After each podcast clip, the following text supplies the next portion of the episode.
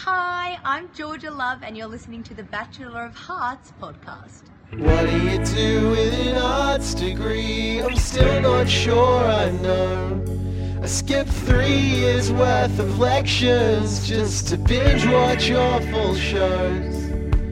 There must be some scholarship for accruing worthless knowledge. It's my only talent, honey. Losing money. Let your excess hex debts rest and then just join us while we start on our bachelor. Bachelor.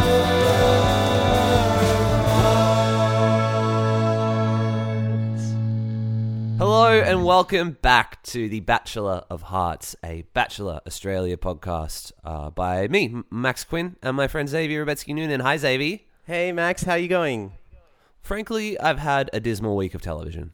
Yeah, uh, it's funny actually. Like I've personally had a fairly good week in my actual life, uh, and then there were these two real dark spots. Um, uh, uh, you know, the, the, usually the Bachelor is kind of like a highlight of my week. I really like getting together and watching it and uh, being able to tear it apart and stuff like that. This week, um, we had some problems with it. Yeah, I think that we should just uh, cut straight into this because it was an, it was really a gross and disgusting week of TV. You wrote something uh, just at the top of the episode so that people can can get their head around uh, Yeah, what's I- happened and what our position on all this is.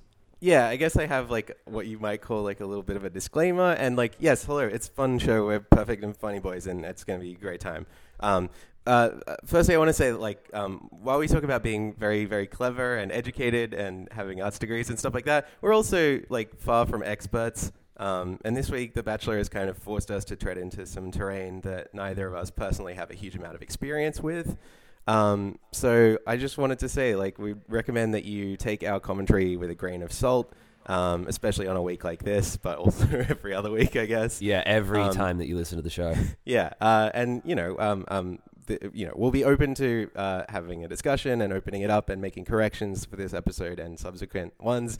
Should ever, ever we have to talk about this kind of thing again, uh, if need be. Um, yeah, this was a rough week. Um, I think Wednesday night's episode was really just kind of plain awful, um, and then you could really feel the shoe leather that went into trying to make Thursday night's episode kind of like drown it out. I guess. Yeah, yeah. Um, It was just, uh, yeah, uh, man, it was very, very frustrating viewing this week. Yeah. Um, and it's a shame because we like talking about this show and we like uh, talking about all the things that make it such a complex beast. exactly. And this and isn't fun. Yeah, yeah. Um, and gen- generally speaking, there are a lot more things to uh, highlight as enjoyable and fun and fun to talk about and make jokes about. And this week, it was a little bit sweaty and uncomfortable to watch the Yeah. show. I think, uh, and and there were a few uh, enjoyable scenes, but uh, also it was it was trouble. Um, so anyway, I don't know. I mean, that, that's what we're here for. We uh, we we tear it apart and we figure out what's going on. And I guess it is our duty to dive in. Um, Yeah, we try and put it all back together. As someone who's sweaty and uncomfortable at the best of times, you know? yeah, I know. I didn't need any Yeah. help this week, you know. no, no, no, no, Yeah. no. Exactly right. Yeah. But also, like, Um, hi, hi, Max. Are you doing well? Are you good? Oh, things are fine. Uh, yeah, it's been a been a big cool week in my life. What about you? Yeah, me too. I'm. I. You might notice our audio is a bit different this week. I'm in Sydney. Uh, I've been on tour with Self Talk, uh, which has been amazing. We played really great shows in Canberra and Sydney, uh, and that has been incredible. Uh, and also, I released music with another band called Kelso. It's just been a really, really nice week. Uh, so it's kind of uh, really put these episodes of Bachelor into contrast. um, And also a bunch of other shit that's gone into the world, right? Well, yeah, uh, yeah. that other uh, elephant yeah, in the yeah, yeah, rooms yeah. that we A are in. couple yeah, of- uh, issues. Um, hey, we have a platform and Australian people listen to it. Go check your voting enrollment details. How about it? And There's that them. too. Yeah, right? I don't know. Yeah, you can say what you want. Also, if you're a fan of our podcast, please don't be a Nazi. Thank you. Great. That's Is really that everything? too. Did we get it all yeah, out of the think way? I think we've got yeah most of the the boxes covered there. I'm glad that you didn't write disclaimers for those ones because they should go without saying. I can't Um, even imagine so. yeah. Yeah. Um, should we just dive into the episodes? Because I'm keen to keen to have a talk. Yes. Okay. Um, so we will talk about the people that we said goodbye to this week, I guess, as we do the summaries of each episode, because I think the context will be a little bit more important to understand what happened, uh, or what didn't happen, or as it case may be, Yeah. or whatever. You know. Um, yeah. let's rip Yeah, into let's it. go. Yeah. Our award-winning, perfect uh, Bachelor coverage begins again this week with The Bachelor Australia, season five, episode seven. And I didn't even want to do the fun voice because that's how much I dislike this episode. Is it the worst episode of The Bachelor that you've seen Um, in Australia? Well, yeah. I mean, to compare it to overseas ones, I think uh, uh, you know this this was uh, uh, a real piece of shit. I think uh, it's bad overseas too. Uh, it's hard to compare, but yeah, as far as Australia goes, I'm trying. I'm like trying to think of one that I hated more uh, than this. Yeah, it's very very difficult. Um, I I can't come up with one. Yeah, and I've watched a lot of this show. Um, we watched a lot of this show. We watched Richie drive in a lot of boats last year Yeah. and have no We thought that was personality for an entire season. But somehow, what they've done here is taken a great bachelor in Matty J and like skewered all of this context and uh, like just just ickiness Mm. into season five, episode seven. Yes, uh, and I think that's not to give away too much, but it's kind of eating away at the goodwill that I have for him and the rest of the show and stuff. Um, like when I said the shoe leather that went into the next episode, I think like um, even when there are moments that I would find nice in other episodes, um, because it was on the back of this and trying to like cl- you know be a palate cleanser or whatever, I just found it kind of gross. Yeah, the Um, shine's off the apple a little bit. a little bit, yeah. Um, we're not going to stop watching or anything like that, but uh, yeah. Anyway, uh, this is will be this will this will be a slightly more critical episode, I guess. So um, yeah, let's that, that's enough disclaimering for God's sake. Let's do it. so it's sunrise at the mansion. Uh, we watch Matty swimming laps in what I guess is his own private pool. Uh, and then back at the Batchy pad, he talks about how he could use some guidance narrowing down his other private pool uh, of women, that is. um, and uh, apparently, at times like these, like, you know, in his normal life when he would be dating like 15 women at the same time, or whatever, he would normally turn to his sister, Kate. And so she rocks up at the Batchy pad. Um, we met Kate last year. that's right. Yeah, she um, she was a sort of somewhat critical voice on the uh, hometown date um, that that took place towards the end of the season, uh, and she's back here to extend some more of her guidance. Um, Matty catches her up on the progress so far, and she catches him up on baby George. We also learn that um, Matty's sister Kate's ego is prego. Um, Hey. So she won't be able to go overseas to meet Matty's top two at the end of the season, um, presumably because this is one doodle that can't be undid. Home skillet. Uh, wow. You know that movie's Oh ten my years old. Juno's 10 years old. Uh huh. I feel like it might even be more than that. Was it 2006, 2007? Oh seven. I checked. Yeah, okay, fair enough. Um, man, whatever happened to Michael Cera? Mm. Well, he's in Twin Peaks Oh, is he? for a hot minute. Yeah. People hated no, I know. it. He's really. People hated Michael Cera in Twin Peaks. They sure did. They sure Why? did. If you watch the scene, I mean, it's very, it's very confusing. He kind of pops up out of nowhere. It's revealed that he's the child of two beloved characters, and then he doesn't Mm. really come back. He has a strange monologue. He rides a motorcycle. He, it's, it's a, it's, it's very strange. It's very Uh, Michael Cera by the sounds of it. Yeah. The weird thing is, like, that's the only strange thing that happens in Twin Peaks. Um, but Right. yet it has this reputation as such a like tripped out sort of like mind fuck of a show when really it's all just about that one scene with Michael Cera. Yeah, that's crazy. You know, like David Lynch really got in there and was like, "I'm going to make a pretty pedestrian show. Yeah. Yeah. Nothing much is going to happen. You know, people are going to really just sort of like travel from A to B, except when Michael Cera shows up on a mo- Yeah. motorcycle, and that's going to be a swift detour, uh, C through Z. Uh huh. That's right. again. Yeah. Yeah. it really turned everything on its head. Uh, anyway, Kate drops by the mansion um, with a single date card, um, and I guess presumably she's going to try and pick the winner out of the 14 remaining women. so once everybody figures out that Kate's not there to steal Matty from them because they don't recognize her, but they figure out she's got a wedding ring on. um, the powers of deduction are incredible. uh, she reads the card, which says, I know how hard the waiting game can be, so today we're going to pick up the pace, and it's for Alex. and it's Um, weird that this date sees them uh, dress up as waiters and uh, like serve a bunch of people um, at a fancy restaurant. Yeah. George Calombaris is there. Yeah, Yeah, and it's weird that she was paid so little for it as well. I know it's so crazy. yeah. Um, And she was So- topless the whole time. What? Nothing. uh, excuse me? Uh, Uh, Matty, what? Uh, Matty soon joins the group uh, and reveals that Kate will be spending the day with the other ladies.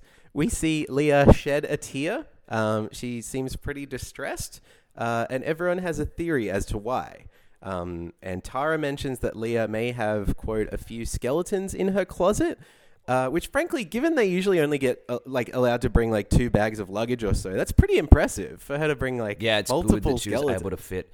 Yeah, yeah, exactly. Yeah, Hmm. um, we didn't know that Leah uh, had a science background, uh, Hmm. but yeah, as it, as it turns out, um, she is one of those people who uh, brings the skeletons and then sort of points at them and names all the bones. Hmm. That's a scientific job, right? I think in I believe so. Yeah. Um, There's one one also- person who's employed to be like fibula. I think they go like the knee Trachea. bones connected to the leg bone. Yeah, good. Those are good. the two bones I know. So anyway, Maddie drives off with Alex in a Schmick Aston Martin with the number plate 007 MI6, and they get some very Bondy music. Uh, they don't Wait, really- wait, wait. James Bond 007, Mission Mm-hmm. Impossible 6? That's right. Yeah, it's a crossover. It's coming out soon. it's like how they want to do that 23 Jump Street slash Men in Black thing or whatever. What? I haven't heard about that. Oh yeah, yeah, yeah. It's uh, Is it actually a real movie? I feel Uh, like you're joking. no, no, they're working on it. It's like Oh, uh, wow. the uh, Channing and uh, Zach, Zac Efron. Who's in the movie?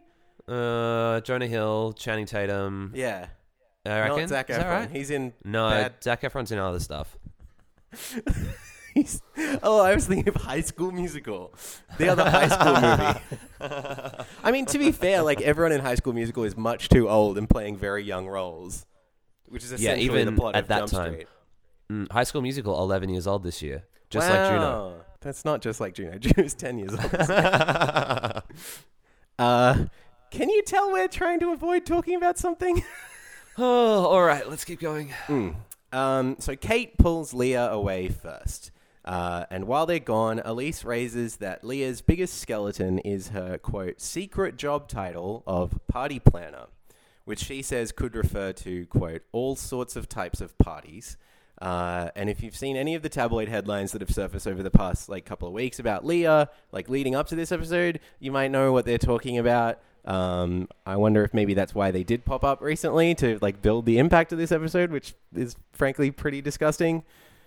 Uh, yeah, we're we're getting into it here. Um, I actually haven't seen any of the tabloid headlines, so this to me was kind of uh, not a shock, but like it was uh, a surprising development that, that felt very funneled in. So if they have Mm. been using those tabloids to build up to it, it would kind of make sense. yeah. Um, after getting the basics out of the way, um, Leah's doing a Bachelor of Architecture and a Bachelor of Industrial Design. Props! Wouldn't it be nice to talk about that?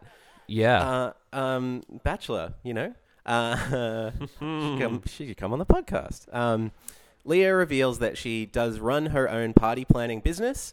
Um, and this scene is intercut with a discussion between Tara, Flo, Elise, and Simone, who are all weighing in on how scandalous it is that these parties might not be like totally G rated or whatever. Um, yeah, and this is really the beginning of the very bad part of this episode. Um, it's the tip of the iceberg, though, you know, like comparatively to what comes next, man. Like, yeah. yeah. Um, Leah is a student. She's making money independently, uh, and all the show wants to do is judge her for it uh, and implicitly add to the horrible and already super prevalent stigma around sex workers or people who work in the adult industry. Uh, and it's completely gross. And that's the theme of this episode. Uh, very little else happens really. It's very interesting that that was uh, when they were sitting in the production planning meeting. They were like, "That's what the theme is going to be." Last week it was You know? boats. and this week we were gonna like we're like let's just t- step it up a notch and we'll really vilify some people who uh, work in the adult industries and uh, let's just take that stigma that exists and then we're gonna uh, take a blowtorch to it. Yeah, exactly. Yeah, let's throw some fuel on that fire because these people have had it too Mm. good for too long, I guess. This is exactly it. Yeah. Um, Mm. and all of these things obviously are in uh, title case as well as the theme of the episode. You know, It's weird. They never have a title for the episode, but this week. it's so weird this week. Yeah, yeah. Mm. It's hard to joke about, isn't it? A little bit, yeah. I'm having Everything a hard else- time. Yeah. Um, yeah.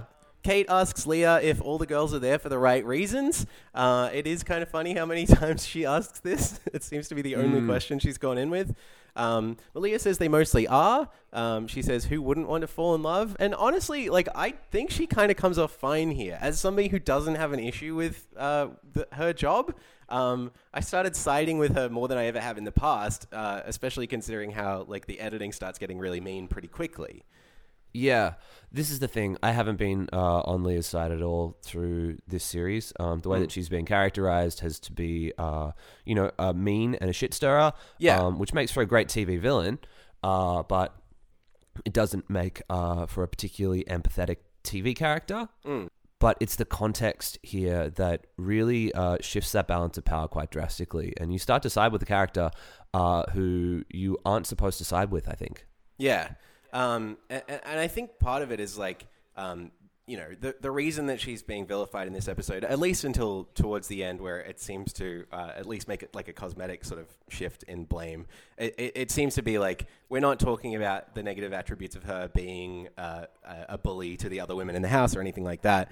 We really are focusing on this like more sensational sort of tabloidy uh, scoop that they found or whatever. Yeah, yeah, and this is the thing, you know, because like that other stuff is important to talk about, and her being a bully to the other women in the house, as it has uh, has come across in the first couple of episodes, especially the stuff with Laura in the first episode, which is really, you know, uh, we'll, we'll have some stuff to say about Laura a little bit later, but uh, yeah, like it's it's one of those situations where I just I think that that stuff needs to be separated.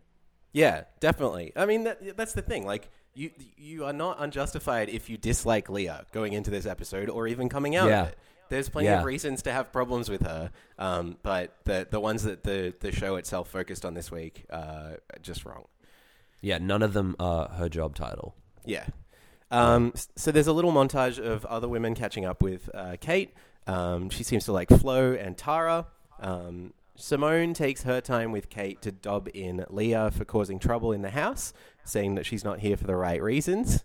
Um, if you're playing the drinking Ding. game this week, uh, I don't know. I, I guess I didn't need any help like drinking through this episode, but Yeah, yeah, Um, yeah. If you were playing the drinking game this week, you played it at a fortuitous time. Yeah, um, yeah, definitely. Uh, she says, "Why would anyone come in here and start drama if they're here for love?" Uh, she she says that as wh- while dobbing uh, one of the other women in to his sister. drama is not exactly a one way street. Um, could could have a little more like uh, self reflection before saying like something like that, but I don't know. Perhaps, yes. Um, but we cut back to Alex and Matty. Remember they had a single date. Oh, Um, that's right. What yeah. are they doing? They're wakeboarding or something? Yeah, they arrive at Cable's Wake Park, aka Dubstep City. Um, they play this really, really loud. It's almost like they're trying to drown out the previous scene or something. Um, yeah. my my housemate Jody said it sounds like the coffee machine at work. this loud grinding music. Um, so Matty says, growing up in Brisbane, I was really fortunate that one of my friends had a speedboat. okay, Matty, must be nice. Um, so today I'm going to be teaching you how to wakeboard. Uh, yeah, so you know it's a it's a boat date crossed with a sport date, I guess. Um, It's a sport date. yeah, a sport date. It's, uh, it's a spot date, maybe. Uh, could we have a spot date next week? That'd be amazing. Can we? I'd be right back. Let's I'd be right out. back there. Yeah, yeah. Yeah. Uh, yeah, I don't know. So at least Mag- Matty gets his rig out on this date. Um, he gives her a quick crash course in wakeboarding and then decides that he wants to raise the stakes. Uh, he says, If you can make it once around the entire lake, I will give you a massage. But if you can't, you have to give me a massage. Um, that's fine. You know, this stuff is on every date, I think. And it's like, we know they're both going to end up giving each other massages at the end anyway, but why not make it more fun? Yeah, he's good at he's good at this, raising the stakes like he did with the the Lisa tennis game uh, with Pimm's and Cream. Sure, yeah. Um, yeah, we've seen this play before from Matty J, and uh, it seems to be uh, one that is definitely in his repertoire. For sure, yeah. Um, and, and so we watched Matty be a very good wakeboarder for a while. Uh, clearly, he, he did have some practice on a speedboat or whatever when he was a kid. Good on you. Uh, then it's Alex's turn. We watch her stack it a few times. Uh, well, actually, we watch her stack it over and over and over again until the sun starts to set. Um, but eventually, with some pretty hands-on help from Matty, uh, and there was a lot of like, um, you know, if I just touch you here, that'll really help. I think with your Yeah, balance. yeah, yeah. um, um, but she eventually gets the hang of it, and she earns her massage. Good on ya. Uh, Did we learn anything about Alex or her relationship with Matty J on this date? Not yet, and and really not that much afterwards either. Um, yeah. we cut back to Kate, who is talking to Alora, um, asking again whether anyone is here for the right reasons. Um, and Alora singles out Leah again. Um, and uh, uh, she says uh, there's rumors that she could be some kind of exotic dancer. Um, cue this very dramatic music. Uh, and cue me thinking, do you remember when Alora entered the mansion uh, and she was dancing and everyone was talking about how exotic she was? Yes, Uh, I in fact do. Mm, and like um, exotic for the wrong reason, but yeah, Sure. Yeah. Um, it's yeah. this is rough, guys. Uh, um, don't watch the show. don't watch this. I, yeah, I don't know what to say about it. It just yeah, it just was a real head and hands moment, Mm. and Um, the like the second of like forty. Yeah, it it just snowballs. Um, they're they're sitting on a couch together, enjoying some champagne. Uh, only Alex m- mashes her glass into her tooth, uh, and then the two of them laugh about it. Uh, it's it's almost cute. I'm almost ready. To, I'm almost ready to enjoy that. Um, he starts massaging her. She asks him to go a little bit lower, and I really wanted her to do the like lower, lower, too low, Too low. lower. Matty says, um, When I was in your shoes, I was one of the last guys to get a single date, and I was thinking, why am I even here? But I ended up getting a date, and one date can change everything. So I would hate to not give someone the opportunity. This is a weird thing for him to say, I think. Um, It is a weird thing for him to say, and I think that he's trying to maybe placate uh, her here because she is sort of like, uh, or at least edited to be insecure um, about Yeah. the lack of time that she spent with Matty, the the you know few number of conversations that she's been able to have with him, and I think he's trying to reassure her in that moment. But realistically, this is only the seventh episode, and there have been six single dates mm, you know, like there are a lot of there are 15 women left in the house. She's maybe halfway at Yeah. this point, you know? Yeah. Um, Matty admits that their time together has been brief so far, um, as well as this, like, I guess, latish date. Um, but he's really enjoyed what time they have had, and he offers her a rose. Um, but yeah, I just I don't enjoy that this episode is not about Alex at all, and they intercut the single date with the drama stuff to like keep you interested or whatever. But I I really feel like as much as she has been ignored for the previous like end of the season, she's also kind of ignored in this episode. Uh, Yeah. And also, like, imagine watching back, you know, if you're Alex and thinking like, oh, remember when I was on The Bachelor and you have to watch this fucking shitstorm of an episode. I know, I know. It would be really, really difficult if you were sitting at home. I mean, I don't know how. person who went on this beautiful date Mm. to just just be like it was. Uh, I guess according to the editors, paled in comparison to the the drama that they could uh, manufacture. Yeah, the message that it sends, and like I don't know how nostalgic people who appear on the show are about their appearances on the show or anything like that, but like the the message that the editors are sending is like, Have you hey, have you seen Instagram? that's true, that's true. I, well, I wouldn't classify that necessarily as a nostalgia. It's more like a, a, a desperate like scraping for uh, any any kind of income or profit, but Slash um, product placement. Yeah. Yeah, yeah, yeah. Um, but yeah, it, it's a drag because, like, uh, you know, uh, uh, we don't get to know anything about Alex, as you said, and then we just keep moving on to this horrible, horrible nightmare. Um, Let's keep let's keep diving. Yes. Uh, so it's a group date. Uh, we cut to the Little Learning School Early Learning Center. That can't be what it was called. I was writing very quick notes. Uh, um, there's no intro to this date again, um, which I guess like. I guess they've just prioritized the other stuff in this episode. They really wanted to spend more time on that. I don't know. I'm not surprised. Um, but Leah, Tara, Jen, Elise, Lisa, and Laura are there, as well as Matty, Osher, and Kate. Uh, oh, Osher. Remember Osher?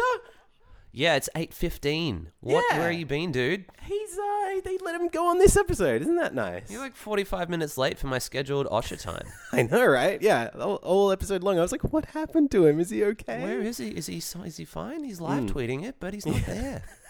Um, all of a sudden, half a dozen little kids burst into the room wearing these cute little white lab coats. Uh, and Osher reveals that the kids will be choosing which woman that they'll partner up with for this science themed group date. Um, instantly, two of them flock to Leah, and nobody flocks to Laura. Uh, and she says, being rejected by a grown man doesn't hurt as much as being rejected by a little kid, which I think is nice. Um, she eventually persuades one of them to be her partner, but not before Jen and Leah both single her out for not being maternal enough in their interviews. Christ. Yeah, um, we've talked a little bit about the like uh, the dates that are engineered to like position you as a mother in the past. Um, I think last season there was a really gross one where they had to look after these fake babies that we really disliked.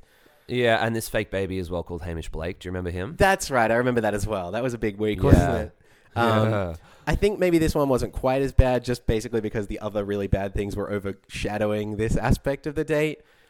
Um, but But it it's- shouldn't go without saying that this is a dumb thing that they do on the show. Totally. And for some reason, Yeah. it pops up again and again, year after year, even though everyone has a big problem with it. And it seems to pop on social media as a bad thing that TV is doing every year. That's Let's see if she's a good mom. Mm. Um, I don't care. no. These are Um, not your children. No, it doesn't Stop. matter. Yeah, and any Doesn't- difficulties these are- that arise because of this weird situation uh, have nothing, no indication on what kind of a parent you might be should you choose to become one eventually at some point. These are paid children, Yeah, exactly. don't you think? Like these are Probably, just yeah. kids These that are little paid to- actor yeah. kids. I think so. I Um, do want to say though, paid to come they they're not behaving like they. You know, you can tell they kind of had to edit around these kids and not feature them too much because they weren't doing all the like perfect things. You know. Sure.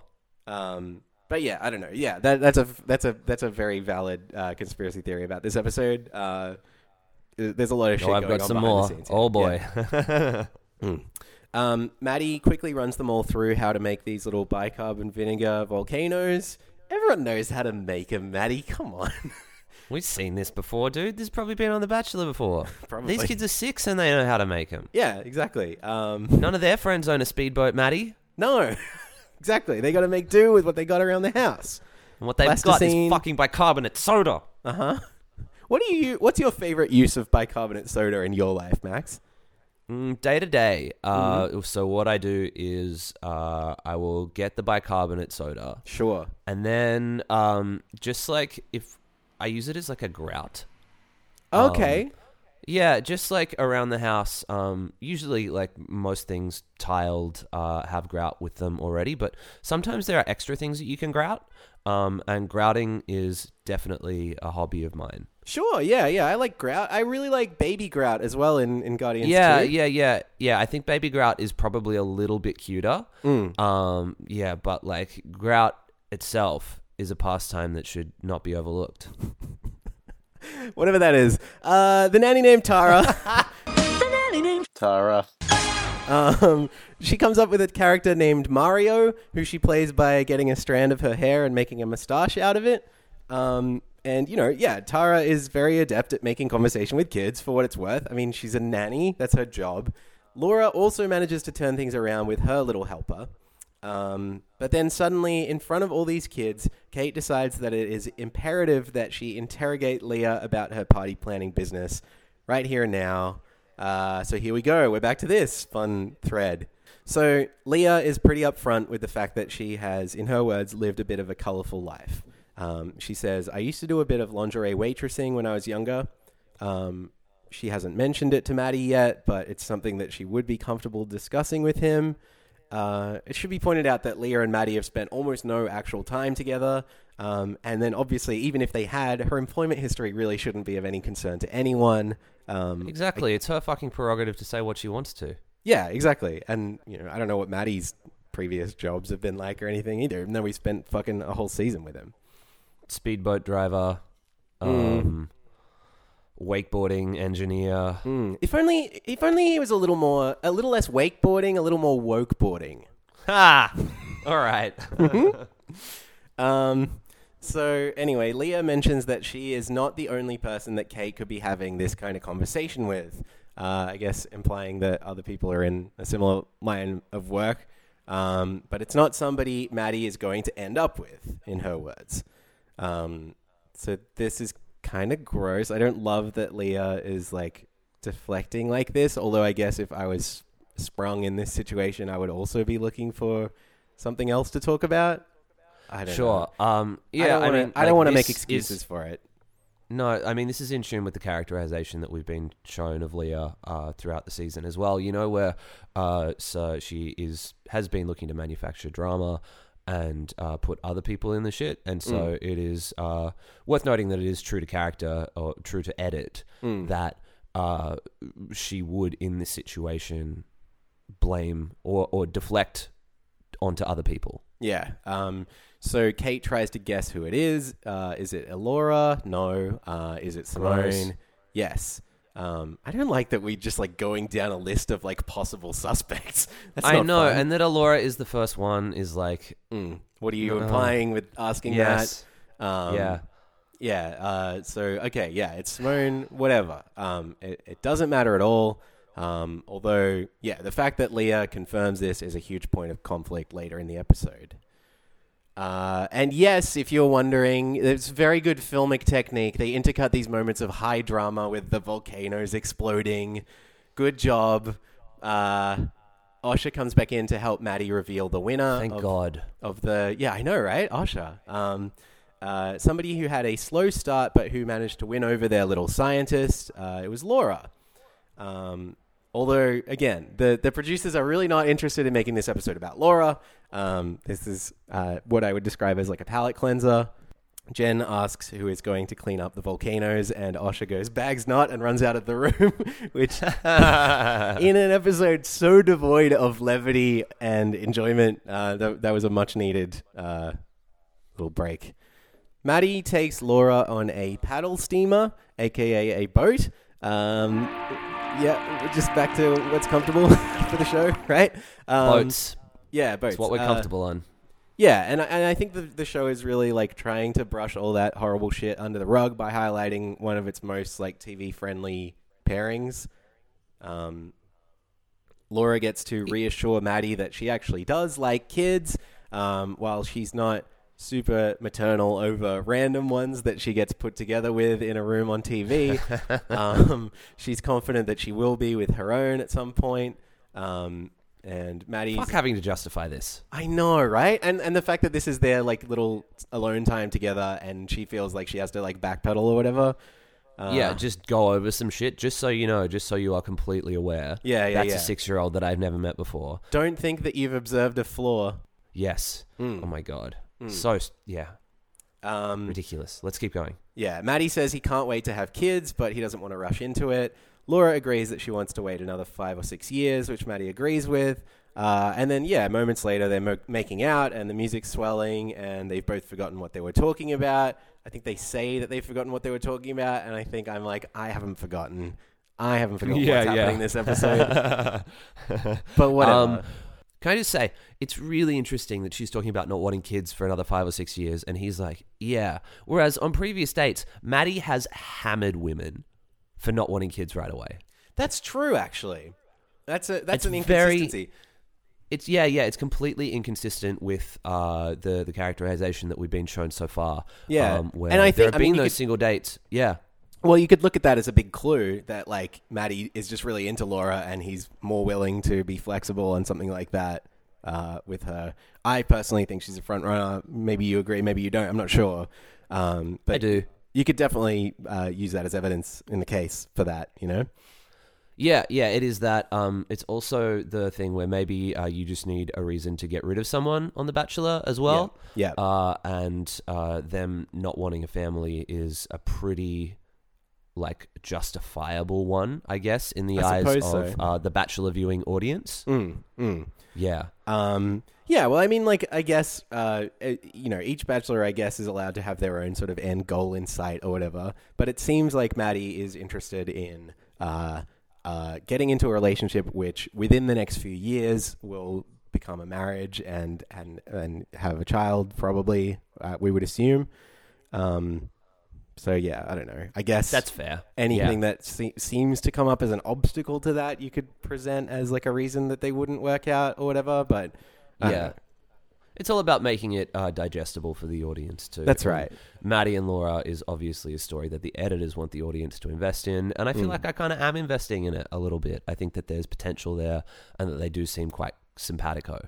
Yeah well as i've said like i've really enjoyed their interactions in past episodes and then this one i feel like i just had a bad taste in my mouth um, even though this interaction wasn't awful. Um, but yeah it, do- it doesn't seem like a bad you know a step in the wrong direction for them or anything. Yeah, Uh, so the women from the group date arrive back at the mansion, and naturally, Leah is pretty upset that some of the other women have thrown her under the bus. Um, the women try and justify um, what is essentially their slut shaming by saying that it was a secret that Matty needed to know about. Um, she explains. No. Yeah, she explains she's not the only person with a past, uh, and that also it's really not actually a secret. Like just because Matty doesn't know, like you know, there's plenty of stuff Matty doesn't know about. Um, it's irrelevant. It doesn't matter. Uh, but Michelle, uh, who I, I will remind you is a cop, uh, tells Leah to shut up while she's trying to explain her position. Um, not to be too like fucking pirate radio or whatever, but like you know, no, no, no. a cab. Uh, and the situation escalates. It gets very heated very quickly, with almost everyone taking shots at Leah, like personal shots at her, until she's forced to storm out of the room. Uh, and you know, Gross. The, the the producers of this show are not siding with her in this uh, in this interaction. No, they're absolutely not. Um, you can almost feel and hear the like the friction as they are rubbing their hands together in glee behind Yeah. the camera. Yeah, Almost Um, as if they yeah. think they're doing the right thing. You know, like like they they have some righteous anger against Leah. Yeah. yeah, yeah. Hmm. Um, and it's like I wonder what it is like if you were a producer on this show, knowing that this person has been cast to be a villain. How invested you get and how biased you become against them, like whether you believe that they are truly a bad person and Yeah. like the personal experiences that you have and how that influences how you treat them and how you let the other women treat the, the villain character when it is time for their undoing. Mm. Yeah, I think we have uh, an image of reality TV producers as just like evil gargoyles. Uh, but Sure. um, yeah, I, I would be shocked if there wasn't also some manipulation of them going on at some level as well. Um, Yeah, that's that's very true. Hmm. And also just like they just probably fall into personal relationships, you know, like there will be some people that you like more than other people and you know, Leah uh, has been presented on the show as generally not being a, a particularly nice person. Mm. And if she's not a nice person off camera, then I can understand a level of bias that will go into that. Sure, yeah. Um, and it's not like they're under any obligation to present an unbiased retelling of Exactly. these uh, Yes. events. They're, they're quite the opposite, really. They're trying to make something as Yeah. sensational as possible. Yes, and they're there to manufacture that and sensationalize. Um, and the thing that we take issue with in this episode is the thing that they're sensationalizing just shouldn't be. Yeah, it's not. It's not. It's not scandalous. Uh, No. and, and and the fact that they're alleging that it is is damaging to real people. Um, Absolutely. There we go. So Matty sits down with Kate to debrief on her chats with the women. Kate reports that there's some drama swirling around Leah as well as Jen. Um, this is not news to us, of course. Uh, but Kate essentially says there's also some allegations about their uh, about Leah's profession uh, and that Matty should speak to her. Um, she also briefly, briefly mentions that quote it's not all about the drama and that she had a nice time meeting Laura. I'm sorry, meeting Laura, Elise, and Tara. Um, for that's as long as she talks about it. Uh, which like Well, there's your final three. I mean, the idea, yeah, well, yeah. Be, I mean, that's a big clue, right? Um, Yeah. But also, like, the whole idea of her coming here was not like to rat out the baddies. It was like, I can't make it for the final two, so I'm going to try and see like who I think is worth your while. Not necessarily like I'm gonna pick someone for you to get rid of this week, and then you're on your own. You know what I mean? Yeah, yeah, hundred percent. Yeah, she's gone gonzo journalist, or at least is presented to have gone gonzo journalist. Uh, Yeah. in this situation. Um, I always thought that was a weird part of the Muppets when Gonzo became a journalist. Yeah, yeah. Um, yeah, it's interesting. The Muppet spin-off movie uh, that was last year that was really, really popular. Um, Gonzo Girl. oh yeah, I like that one. Yeah, Very- yeah, very yeah. Twisty. Uh, So mysterious. I didn't see much of it coming at all. Mm. So yeah, it's a cocktail party. I'm sorry that I sound so unenthused about every the beginning of every uh, uh, segment here. It's just like it's just oh yeah, yeah, it's, okay. it's just rough. Like this stuff is snowballing. We're just kind of trying to plow through it. Hey, Yeah, that's I a feel like fucking snow Eeyore. metaphor. It is. It's really good. It's a good snow snow metaphor. I Mm-hmm. feel like Eeyore. You know, uh, Mm. at the moment. Oh, it's okay. We'll get Yeah. Yeah. Everything Um, happens to Eeyore. So Leah, Leor? No. Uh, Eeyore. Yeah, yeah. This old love. uh, oh, I was just saying Eeyore and Leah, but that's fun too. Yeah, there you go. Remember when this podcast was funny? Um, Leah finally gets the chance to talk to Matty, uh, and you can tell that she's like really sick of having to explain this to everybody. Um, she mentions that as part of her business, she does have strippers and topless waitresses working for her, um, and that she has also done some of that personally in the past. Um, I don't like that Leah takes this opportunity to mention that Simone has done it too to Matty. Um, it, No. it doesn't matter. None of it matters. And, and if it doesn't Yep. matter uh, about your life, why should it matter about Simone's? Um, Correct. But I, I want to say I also kind of appreciate that Leah is able to maintain her confidence in the face of all this. Um, and she said, you know, she it's a villainous kind of way of saying it, but she says she hopes that she gets a rose so that she can wave it in everyone's face. And I do feel like she's been so unfairly treated in this particular episode that you could probably justify that kind of response. Yeah, and you kind of not that you want it to happen, but I also kind of wanted it to happen. you Yeah, know? exactly. I wanted. Well, I just I wanted the story of this episode not to be like, "Hey, we're not cool with this," and um, you know, uh, the, hiding it is bad, and you know, uh, talking about it is bad, and uh, it should never have happened. But how dare we find out? You know, like all this stuff. It's just poison. It's bad. It's all poison, and like what you want from a bachelor, and like a hero of the narrative, which which Matty J is, is to be like, cool, that happened in your past, but I value you as a human person, um, or you know, uh, I in this case don't necessarily think that we get along, and it's time for you to go. But it's not for any of those reasons. It's because I don't like you. Yeah, exactly. And and Yeah. just like the fact that he doesn't seem at all interested in any other aspect of her at this point. Um, yeah, yeah, and like the thing where he keeps being like, "But you're not, uh, you're not doing that now, are you? You're not doing it now." And she keeps having to be like, "No, I don't do it now." It's I can frustrating. understand. I don't know. Let's just keep going. Yeah, Uh, Matty then takes a moment with Simone. He says that there is some information that people have been hiding. Uh, and before he can specifically pin anything on her, Simone opens up and says that when she first moved to Australia, because she, she's from the UK, um, she started doing some topless waitressing to earn some money. Uh, and she says she's not ashamed of it. Um, at the time, she had nobody else to rely on but herself. Um, and again, like she hasn't had any time with Matty to talk about it, so uh, it's not like a big secret. It's just like, yeah, you haven't bothered talking to any of these people.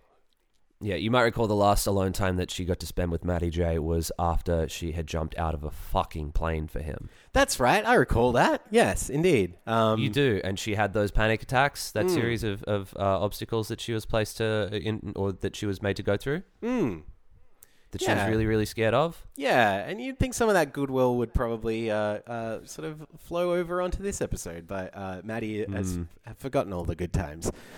Um, but yeah, um, uh, you know, uh, she she says it was three years ago that she was doing this work, um, and she doesn't want to be labeled based on her past. Um, I like that Simone is comfortable talking about it. I think it takes a lot of uh, bravery um, to be able to open up about it on national TV, where you might not necessarily want. I mean, you know, she didn't really have a choice, but uh, Yeah. there, there'd be people watching who she didn't necessarily want to know about it. I can imagine. Mm-hmm. Um, But I do feel like there are aspects of this conversation that really also reinforce the stigma of sex work or, or work in the adult industry. Um, because I think people think of it as a last resort or a desperate measure, where for a whole lot of people, like, uh, I mean, we're talking about voluntary um, uh, uh, uh, work in this field. Um, it's not, you know, like it's a job. It's a it's a regular job. Um, uh, yeah. Uh, Yep. My, the point's been made. We'll we'll keep going. Um, Matty says that he has always given Leah the benefit of the doubt, but the way that she singled out Simone was inappropriate.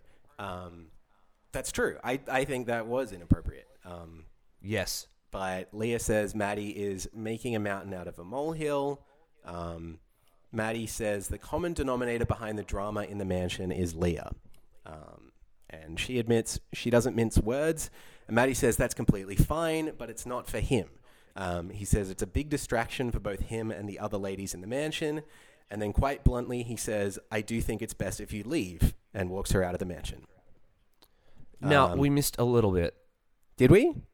Yeah. Um. There was a little bit of time where uh, Laura, or no, rather, uh, Leah and Elora were discussing this. Do you recall this? I remember I, f- I missed this in my notes because I was typing too fast. But do you do you? Okay.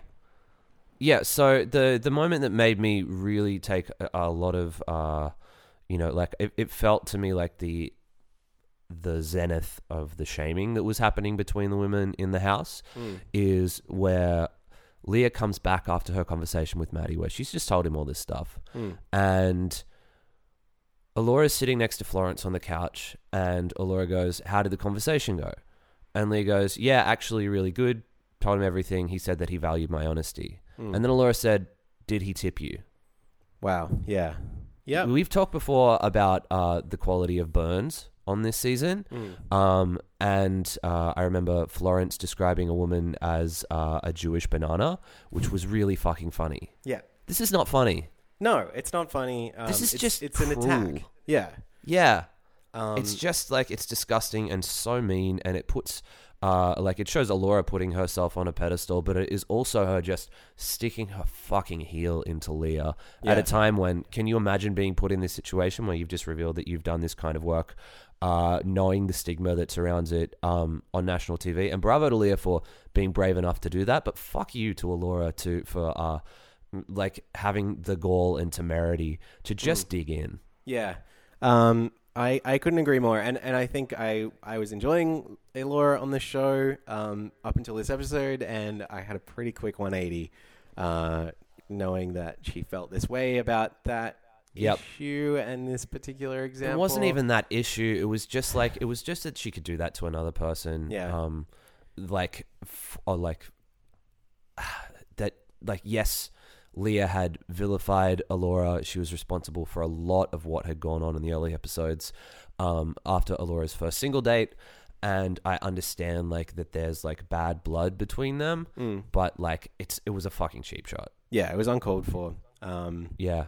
And again, like you can you can feel the like sick glee of the producers who uh, who got to include that uh, that line.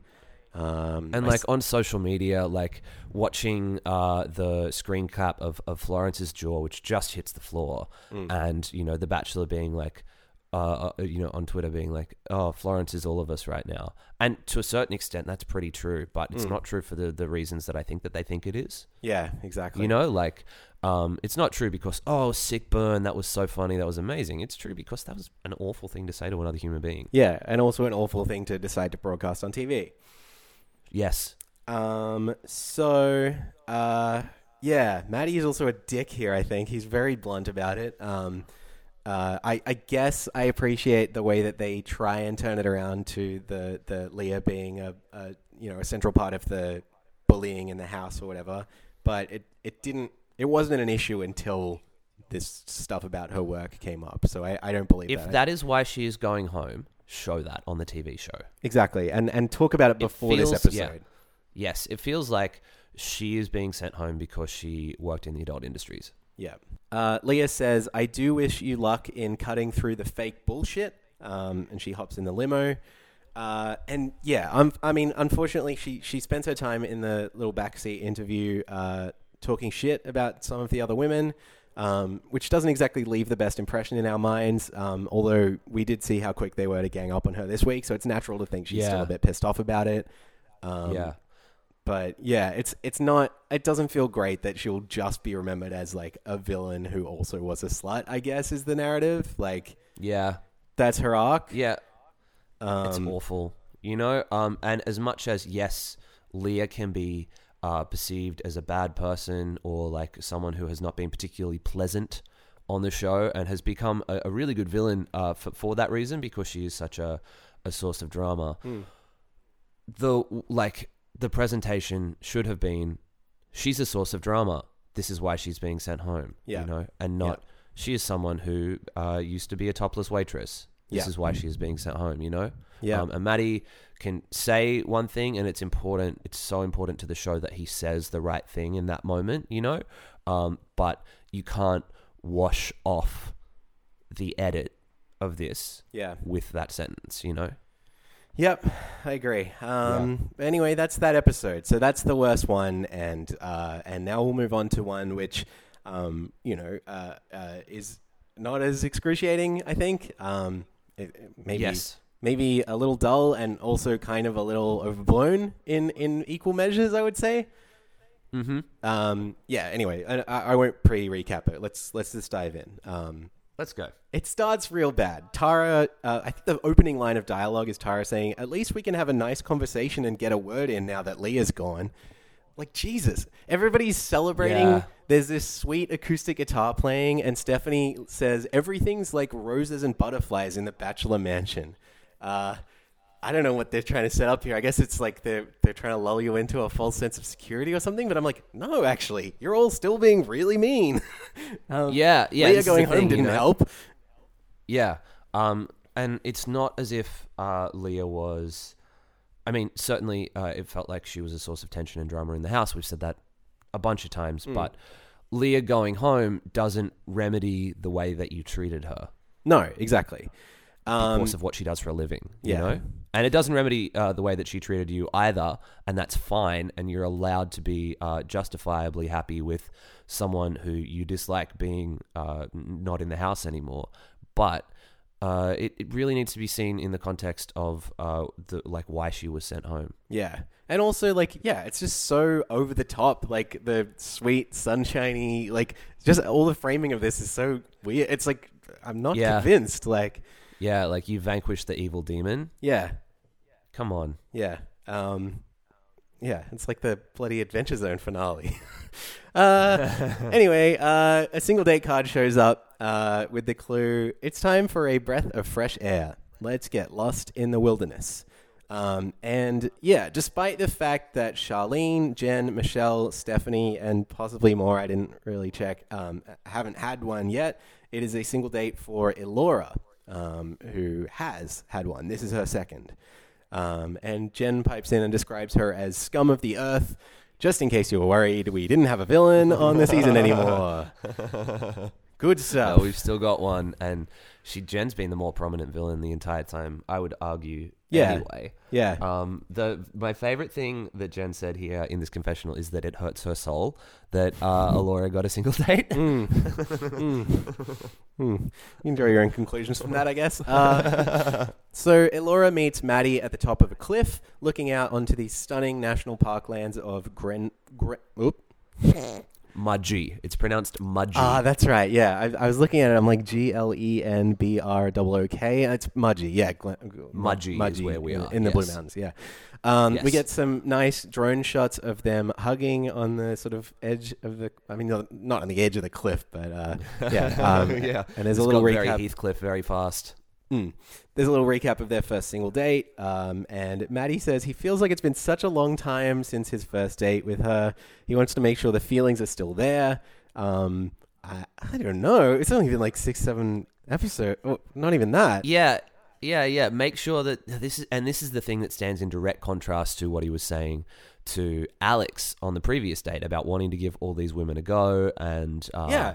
You know, like making sure and, you know, hang on because I know that waiting can be really, really difficult. And so he's sort of like, it m- makes me question uh, how much of what he is saying to each of these different women is saying it just because it feels like that that's what they need to hear Yeah. versus uh, what his true position is. Because if he's there with Elora and thinking about, you know, uh, it's been such a long time since I've seen her, whereas where's Michelle? You know, Yeah. um, I feel like they've got a good connection, but we haven't seen anything from it. Where's Lisa? They played tennis six weeks ago. yeah. Um, yeah, come on. Well, yeah. I mean, give Charlene a go. We'll talk about that in a bit. Uh, yeah. Uh, I guess like because they didn't kiss on their date the first time, maybe it didn't count to him or something. yeah, Is I that don't how we're justifying it? I'm not sure. Look, they more than make up for it. Yes, they sure do. Um, that's yeah, uh, that's the through line of this. I think uh, they'll they'll be going for a swim together in Jelly Bean Pool, which turns out to contain no jelly beans at all. Disappointing. Blatant false advertising. Mm.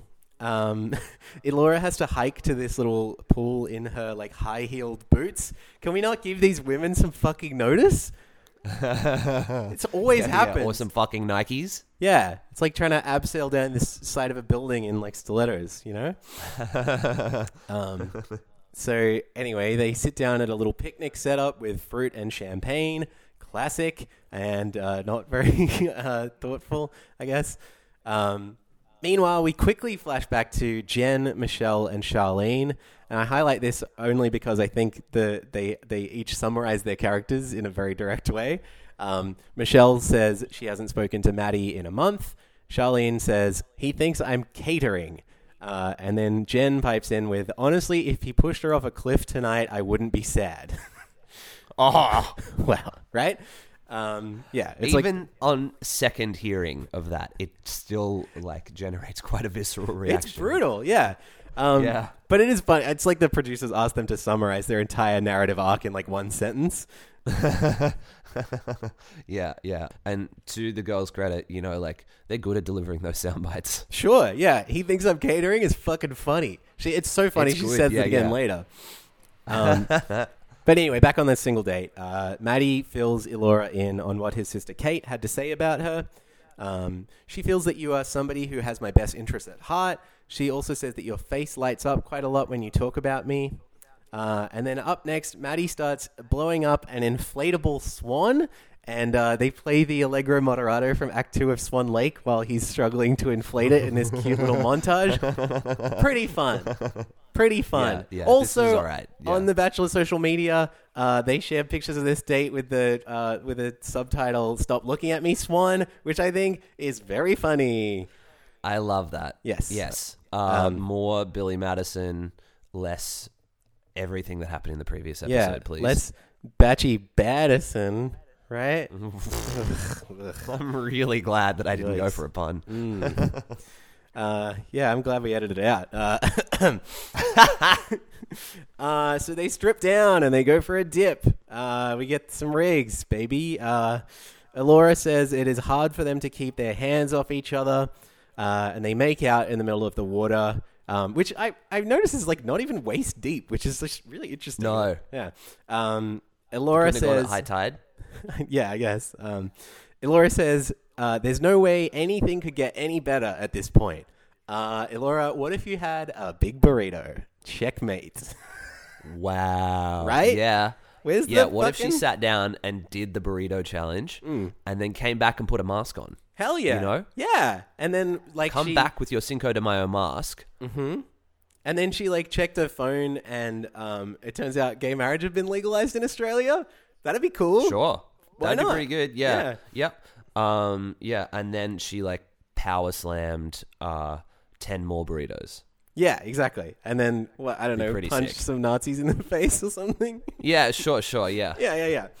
Um, Finish it off with a couple more burritos. Yeah, exactly. Oh, there's nothing chases down a good Nazi punch like a, a big, big, hefty beanbag. All right. That's a joke I stole from hey, you. beanbag. yeah, you stole that. um, do you want to? Let's. he- Hello, audience. Why do they call it a vegetarian burrito and not a beanbag?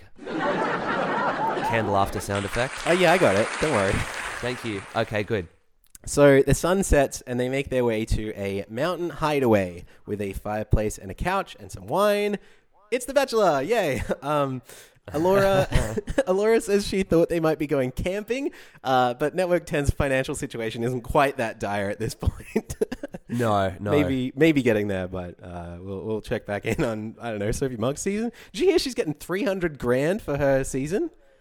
Pretty great. Pretty good. It's twelve episodes of TV. I wish we got fucking three hundred grand for our podcast. Oh, same. That'd be really good. I That'd be think nice. that's more than Matty got too. You is, might be uh, right, a yeah. nice turn up for the books. I think Matty got somewhere in the 200k ballpark. mm. Just off the top of my head, I don't recall. Mm. How much did we give him? Uh, like seven kisses. Yeah, that's right. Yeah, yeah, yeah. Um, yeah. Elora says, "I wish we didn't have to go back.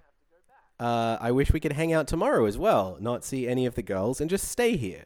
Um, which is kind of nice. Um, Matty, It's nice. The thing is, though, I don't like Elora now. Yeah, that's the problem. Is Elora is bad now? Uh, Yeah, the problem is that we s- saw that thing from Elora, which was a huge piece of, of dramatic conflict in the show. And now I just feel like I don't want her to do well or have any success because that wasn't a nice thing of her to say. mm.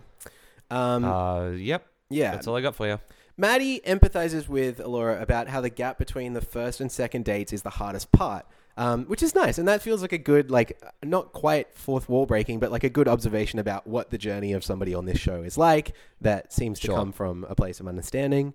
Um, and Matty says, "I've just had the perfect second date, and I don't want it to end." Uh, Matty feels that his feelings for her have only grown since their first date. He offers her a rose, um, which she gladly accepts with a kiss. And then we get this little bit of business, um, which again, uh, I read some things about in the tabloids leading up to this uh, episode, like really sensationalizing uh, what's about to happen. Um, Matty says to her, So the date doesn't end tonight. I've organized a cottage for you and a cottage for me, and I thought it'd be nice if we just stay the night tonight. Um, so this is the very hyped overnight date, um, which doesn't happen on the Australian series anymore or, or at all. Uh, you know, we've talked about Fuck Week a little bit in the past. Um, Yeah. which is this very strange uh, annual observation uh, in in Bachelor Nation, uh, where they're finally allowed to, uh, you know, do do that nasty stuff. Um, Consecrate Mm. is the word that you were looking for. Yes. Yeah, that's consecrate right. the nasty stuff. Yeah, consecrate the nasty. Yeah, yeah. Um, consecrate the beast with two backs. Um, uh, obviously, um, we're meant to think maybe they root on this date, or or at least we were meant to keep watching long enough to find out that they don't. Um, Yep. We watch them have a really pretty steamy goodnight kiss. Um, and Matty says, "Have a great night's sleep." And we cut to commercial with it still sort of hanging in the air. Are they going to, uh, uh, what's a good word? Um, um, bone. Um, Oh, that word. Yes. Yes. Cool. Yes. um, but then after the break, Matty says in voiceover, as tempting as it was to continue the date with Laura, I didn't want to rush into anything. So that's that.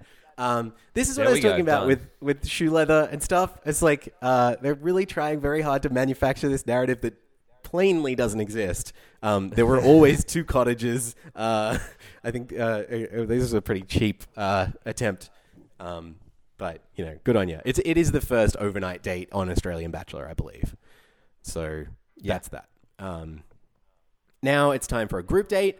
Um, the women are driven out to the Blue Mountains in matching Hyundai four wheel drives. Uh, they roll up and meet up with Matty, Osher, and Elora, uh, who is just there. Uh, a little bit awkward. They all give a little bit of side eye to her. Um, and Osher says, Remember the Batchy board game from, was that last week or the week before? Maybe two weeks ago. Yeah. Um, well, Yeah. uh, basically, we're, we're going to do that again, he says, uh, only in, in activewear. Um, that's right. It's the inaugural Bachelor Bush Race of 2017. Um, so I yeah I, I I I like the group dates that are more like this. Um, you know, it's it's an activity, but it's not a sport, and um, it, it seems to have uh, it it seems to reward an actual compatibility with Matty. Um, even if some of the things that come up, I wouldn't necessarily say are all that important. Um, So they have to race through a course, stopping to answer multiple choice questions at these compatibility stations. Um, and if their answer is the same as Matty's, they get to proceed. Um, but if they're wrong, they have to wait a full minute before they can try again. Uh, now, finally, it is time for Florence redemption. yeah, yeah. Do you I recall mean, they- on the do you recall on the Bachelor board game date, she's getting a lot of questions right, and then got uh, subbed out or, or taken out by one of the other women in the next to last square. that's right. I think uh, Michelle busts out of prison and then swoops into the lead or something. Is that right? Or- yeah, there was something like that, and then also I think Simone or someone else sent Florence back to the the like the no go right. zone. I didn't even think of that. Yeah. That's fun. Um, so Yeah. yeah, so uh, yeah, there are all these multiple cho- choice questions like how often should you see your partner's family? Um, turns out Matty thinks it's once a month, and Tara says once a month. My mom's a ledge, um, which is probably like the line of the week. I think that was really funny. It's great. Um, Yeah. At this point, Flo decides that she is uh, she gets the answer wrong, and she decides she's not going to wait the full minute, uh, and instead just goes for the correct answer straight away, thereby taking the lead. Um, She's great. This is great. This is excellent Bachelor game playing. totally, yeah. Um, she cheats again a few more times, and therefore she is first to make it to the end, and to Matty, um, with Laura coming second, uh, and Simone in last place. Um, yeah, I think this is fun. I think it's Uh, fun too. You can, you can get away with cheating on this show, and it's fine. Yeah, there are Um, no consequences. Exactly. Should you happen to have had uh, a job that they deem unsavory several years ago, though, on the other hand, that's a real big problem. It's a Um, great but big breaking the rules of the show itself, No. don't worry about it. As long as you're cute, it's fine, right? Pretty much. Yep. Let's Um, keep going. Flo and Matty reconvene at what I'm now just going to call a bachelor couch because we all know what it is. Yes. Um, they are drinking small amounts of red wine in big glasses because these are fancy rich people. Hmm. Uh, uh, I don't know. I was, when I wrote that, I was looking at my own very, very full glass of red wine. I'm thinking about the speedboat that you borrowed from your friend as a teen. That's right. Yes, wakeboard. exactly. Yes. Mm, mm. Uh, in my opinion, more is less when it comes to wine. uh, um, uh, Flo realizes that she needs to confess to Matty that she just cheated. Um, she says, All is fair in love and war. That's what the girls always say. Um, just say you're impressed, please. Uh, and Matty says, I can't say that I condone it, but at the same time, I like the fact that you really wanted this, which that's an appropriate response. Good. Um, yeah, uh, Matty says she's a little dangerous and a little bit naughty. Um, he asks her what else she has cheated on. Uh, and she confesses pretty much everything. Um, her friends apparently don't even trust her with board games. which is like, I don't know. Uh, if if the if this was presented a little differently, that would be like a big red flag, right? Yeah, yeah, absolutely. Um, I Hmm. think that what he's tiptoeing towards is have you ever cheated on a partner before? Sure. Yeah. Well, yeah. Uh, Flo makes it pretty clear that while she might cheat on the little things in life, uh, cheating in a relationship is a whole other story. Obviously, that's not what we're talking about. Um, yeah, but I, I just like the fact that like she has a generally bad reputation for trustworthiness. it's just a fun aspect of her character. It's just adorable. Um, yeah, yeah, definitely. Because she, I mean, yeah, she has a, a rambunctiousness. I think. absolutely. You know? Like, she's yes, like a- there is a rambunctiousness. That's a very good way to describe it. Um, Mm. She's yeah, like a, she's she's kind of like, a Bart Simpson. yeah. There is a Bart Simpson to her, and who wouldn't want to date Bart Simpson? No, I mean, uh, uh, uh, uh, oh, what was her name? Jessica. Oh, Jessica. Uh, yeah, Jessica Lovejoy, definitely not. And then also, you're Yeah. thinking of the girl who dated Jimbo Jones uh, in the Treehouse, who was a little bit older. Oh, than true, him. yeah. Mm-hmm. yeah, her also, and she kicks his heart into the grabbed wall. his heart right out of the yeah. Ooh. Yeah. Simpsons guys, Mm-hmm. better show than this. Uh, um, so Matty feels bad for rewarding her, but he gives her a rose anyway, and they have a nice little kiss. Mm-hmm. Then uh, And Hank that's, Scorpio uh, shows up. With a pocket full of sugar. Yeah, yeah, yeah. yeah, yeah. Um, so the women are still a little bit upset that Elora got a second date and also that she got to stay over. She never came home. Um, and they're- I'd say they're right to have an issue with that. Um, but, uh, you know, obviously in this show, the group dynamics don't manifest in the most uh, pleasant ways all the time. True. Uh, maybe we, we've talked about that enough this episode. Hey, where was Um, Elise's single date? That was the other one. I wanted Elise to get a single date after they did the fishing thing the other episode. Mm. yeah, we really thought one was coming up pretty soon. And Um, uh, her sister, Matty's sister Kate, said that she really liked Elise and enjoyed getting to know her. true. Just Uh, yeah. All right, keep going. That's at all I wanted to that's say. such a such a like non-present edit, it's which so is so peculiar. bizarre. Yes, Because she's still here. she's still there, and everything that we've seen of her has been pretty good. Speaking of um, being ignored all season, uh, Charlene. Who? Um, y- yeah. Um, so so said the nation uh, this Yeah. week. Yeah. Um, she's she's rightfully wondering why she has been sidelined uh, by ever like ev- completely. Um, Yes. And so she she calls first dibs on chatting with Matty, um, but we see him walk off with Tara first anyway.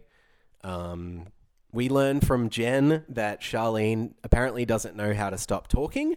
Um, What? Is pretty funny. um, although, yeah, this is like her first actual broadcasted lines of dialogue, I think. Yeah, Um, she might have had one confessional a couple of weeks ago, and you and I, and, Yeah. uh, w- uh, we were just like, "What? Sorry, who? Who is this? who- Why is this person on TV?" been here the whole catering? Um, uh, and there, uh, of course, like her first actual bit of dialogue is is her uh, seemingly oversharing, or or you know, they just they just show a lot of her dialogue cut together, so it seems like she talks too much, and they play those fucking patronizing, kooky pizzicato strings that they love so much on this show.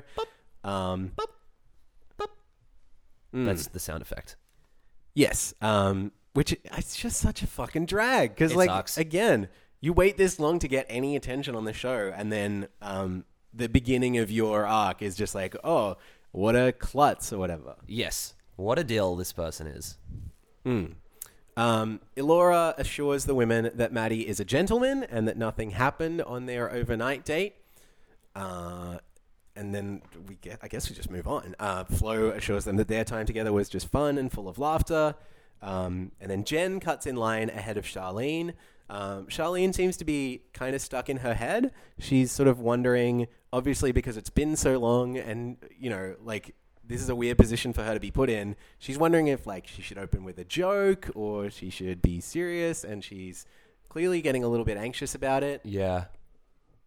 Um, but when she finally works up the gumption to go talk to Matty, she introduces herself as actually one of the bachelorettes, not the external caterer. Good. Um, very good, Sick very good, burn. and uh, yeah, exactly. Yeah, it, it's a chance for her to like kind of throw it in his face, even though it is also funny and not like a direct mean burn. yeah. Um, yeah, uh, uh, she also promptly walks away because she's like, she doesn't necessarily want to cut like make an enemy out of herself, uh, uh, especially when dealing with Jen, who is talking to Matty at the time. Yeah. Um, but Matty calls her back, and Jen leaves, so they finally get some time together. Um, and Charlene says, "I think we've spent like 27 minutes together. I know you've been in this position before, so I know you can relate. Maybe if you had some advice or or tell me how you're feeling about it. I feel behind because I haven't had the time with you. It's good. Um, yeah, definitely. I, I you know, it's uh, uh, that's what I would say. It's a real piece of Um, honesty, and I, I like that she's just straight up and direct in her communication. It stands in stark contrast to the uh, the weird kooky strings that we're getting too. Exactly. Yeah, it's like why did you have to give her that introduction? Well, I don't know. We'll, Yeah. we'll see in a, in a we'll minute, keep I going. guess. Yeah. And Matty has uh, this monologue. He says, Obviously, I can tell how frustrated you are now, and I can tell how much it's hurting you. Knowing you want an answer now of where we're at, I don't want to waste anyone's time.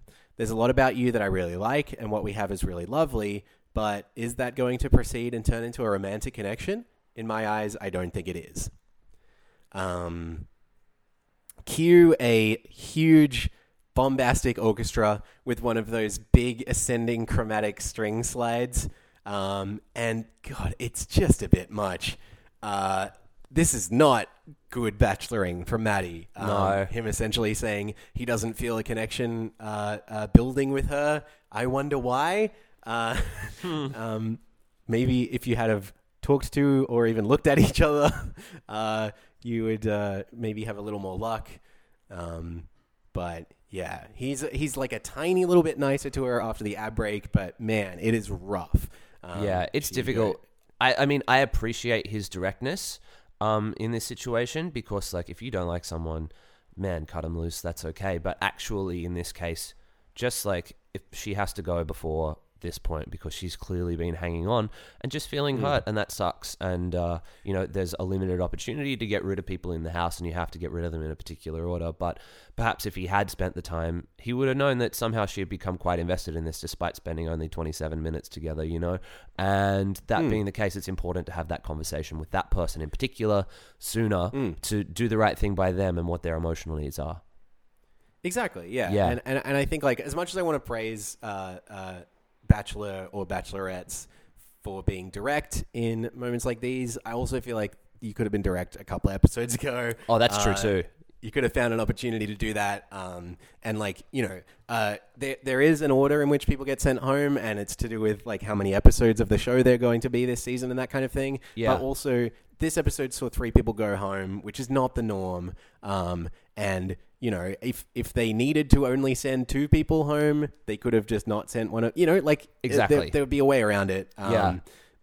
It it was yeah. It it, it, it, it I can't absolve the guilt of Matty waiting and waiting and waiting to even bother interacting with Charlie. It's I think painful. that's shit. It's so shit. You're absolutely right. So uh, Charlene walks off to say goodbye to the other women. Um, she tells them that she decided to leave, um, which I kind of like. I like that she gets the opportunity to kind of like rewrite her own story at this point because like, Yeah. I don't think Matty has really earned the right to determine uh, how she will be remembered. Um, and uh, she says, I wish you the best with this journey, and I really think one of you guys will fall in love with Matty, but it's not me. Um, and that's a, I would say, a fairly good exit. Yes. Um, and then, yeah, in her exit interview, they finally give Charlene the respect of a brief introduction to some of her interests, uh, of which we've discussed zero so far. We don't know Um, anything about Charlene. No, and and they cram it all in here. Well, I guess she crams it all in here. Um, and I thought this was very, very endearing, and I would have liked to hear a whole lot more about her knowing this. She says, He's not into pugs, and I've got a gorgeous little pug. He's not into martial arts, and that's a really big part of my life. Yeah. He doesn't like musical theater, and I'm in a production every season. It's like, where was this? Where tell us all of this information beforehand, please. And I understand that if that makes them not compatible, that's fine. But like, Hmm. give us that because she sounds like a fascinating character. Totally. And like it seems like there must have been a discussion at some point where he revealed that he wasn't into those things. So like why couldn't we at least have seen that? That would have been interesting. We could have had 30 seconds for that, you know? Sure. Yes. That like any of the thirty seconds that were given to. Uh, like all of the, the dramatic shit that had gone on in the last episode, you know, cut that, Sure. cut that, and just give Yeah. us some. Uh, here's a There nice was no woman who loves a shortage of that. Yes, uh, Yeah. absolutely. There's a lot of fat to cut, so to speak. Um, Hmm. The other thing that we should note is that uh, when she says that uh, she's decided to leave, um, someone yells, "Hold the bus."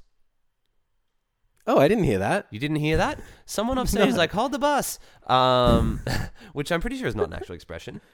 No, I haven't heard that. It's good. Um, maybe they just got so used to saying that people have been thrown under the bus in the previous episode that like that's kind of just what's on their mind. I think the phrase thrown under the bus maybe occurred as many times as right reasons did this week. Yeah, yeah, yeah. And I think that they've gotten hold the phone and shut the front gate and uh, a bunch of those things muddled up and thrown Yeah, under the bus as yeah. Mm-hmm. well. And now we're just holding the bus, which is great. Sydney's got buses. Certainly does. You're you're there at the moment. Yeah. Did we say that? Yeah, Uh, we we'll did. cut this part there. oh, good. Uh, so we're at the rose ceremony. Uh, Elora and Flo are safe with roses, um, but for whatever reason, um, programming or you know drama or something, um, there are only eight more roses for the ten remaining women, um, and so Matty rattles them off. Uh, Tara gets the first one if you're keeping track, and Lisa gets the last rose, leaving Steph. Um, no real surprise. She hasn't had a huge amount of camera time, a little bit of uh, interview stuff, but I'm struggling to place Steph even now in my mind. She's one of the blonde women, right? yeah. Would it help you if I told you she had blonde hair? Um, Yeah. yeah. Uh, I got she, nothing. you know, she she was around. Uh, I can't tell you too much about her.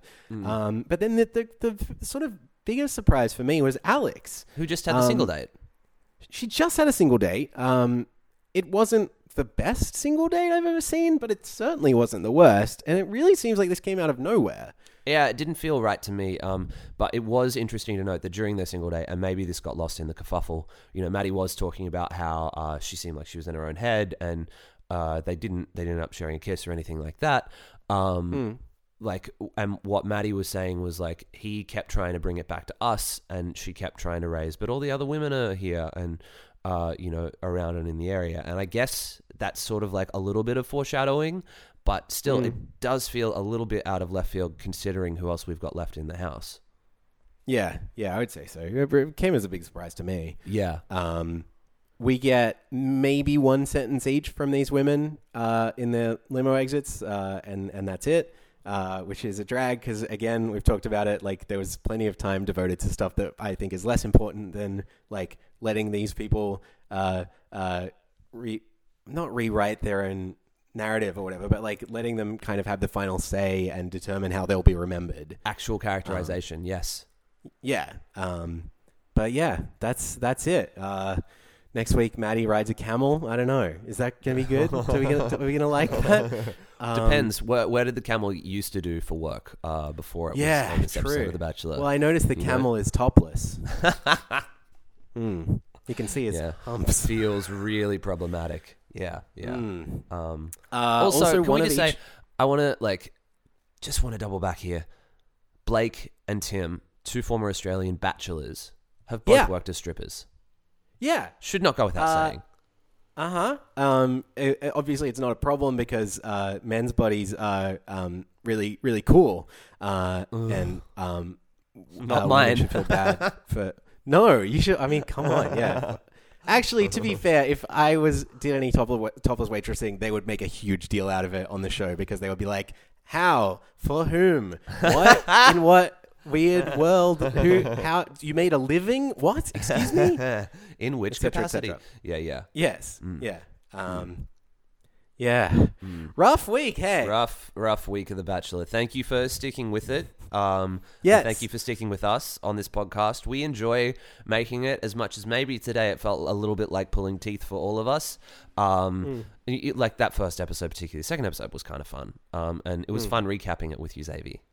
Yes, I also had a. I mean, like, I feel like it is in a way like kind of therapeutic um, for us to be able to process this, um, especially given, um, and we've talked about this before, like how much of the commentary from other people uh, online and in other um, publications and stuff like that is like really negative and damaging and Yeah. upsetting. Yeah. Um, we uh, we we were lucky enough. We had a tweet that I posted um, about that episode that was very bad. Uh, got published in a BuzzFeed article, which was really really cool. Uh, and a lot of people went and looked at it and shared it and liked it and stuff, which is awesome. Uh, and uh, also um, bad because uh, Yeah. uh, I went and looked at some of the comments and I saw the mentions of our account and um, some of that stuff was real bad and I don't like it when it comes to me. You know? Yeah, Um, yeah. So yeah, I, I hope that you guys are, are uh, on board with us trying to make a, a slightly more um, uh, uh, healthy, safe kind of environment for discussing this stuff. Um, and and like a- as I said at the top, we're not experts, and um, we're we're doing our best to uh, get our heads around it and get our emotions out about Mhm, it and that mhm. kind of thing. And we hope that um, that is in some way helpful for you guys uh, and in an emotional way as well. Yeah, we are glorified uh, cis white uh, opinion havers from Melbourne. You know? Yeah, in fact, I Um, would say glorified is a real stretch. Yeah, even that. Yeah, yeah. Uh, uh, you know, like there are a lot of people who are a lot more informed than us on this kind of stuff, and it's important to, um, and we'll try and tweet out and seek out uh, and retweet and all that kind of stuff. Those opinions from our our Twitter account at BOHPod as well. You know, um, but there's a lot of discourse that uh, a lot of people who are smarter than us are engaging in this week uh, regarding this, and a whole lot of other shit that's going on in the world, and it's important for us all to, t- to take it in, and hopefully this can be uh, somewhat of a, an okay space and a framework for us to discuss uh, the little bachelor universe that we all inhabit. Yes, that's right. Uh, and hopefully, yeah, we can we can all get through this together. um, it's fun, right? We have a nice time. We're having a fine time. Things are okay. Yeah, yeah, yeah, yeah. Um, yeah. So Max mentioned uh, the Twitter account. We, we we did actually come here to make friends. Uh, as well as to uh, get awkwardly sincere about a very bad TV show uh, Yeah. and also a very dumb, silly podcast. Uh, so if you get the chance or just take the chance right now, we'd really, really love it if you would hop onto uh, iTunes or Stitcher um, and give us a rating or a review. Um, it's it's going to take 30 seconds and it would be really, really helpful because that makes other people um, find out about it because we get on charts and things like that, and that's very nice. Um, and then also we're on Instagram and Facebook and all that good stuff too. If you search for us, you will find us. Yay! Follow your nose. Uh, we're the two stinky boys. All right, that's a good one. Okay. yeah, Um, well, is that going to do it for this week? I think so. I mean, I wish we had like some fun, cute little end thing to finish on. Uh, obviously, I wish you all the very best, but um, I don't know. We could take take care of each other, guys. Um, Yeah, look after each find other. The sh- if you feel like watching the show is unhealthy or um, not not good for you right now, um, I understand and relate to that in a large way. Um, hopefully, our podcast is like a bearable alternative if you want to try not watching it for a week or so.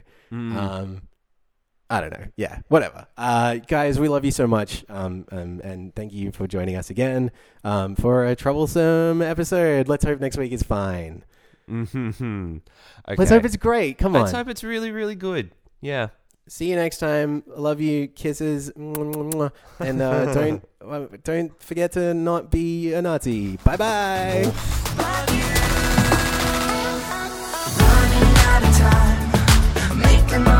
What's before me, searching for a sign to lead me to the end of the road. I know we found love, following my heart so blind.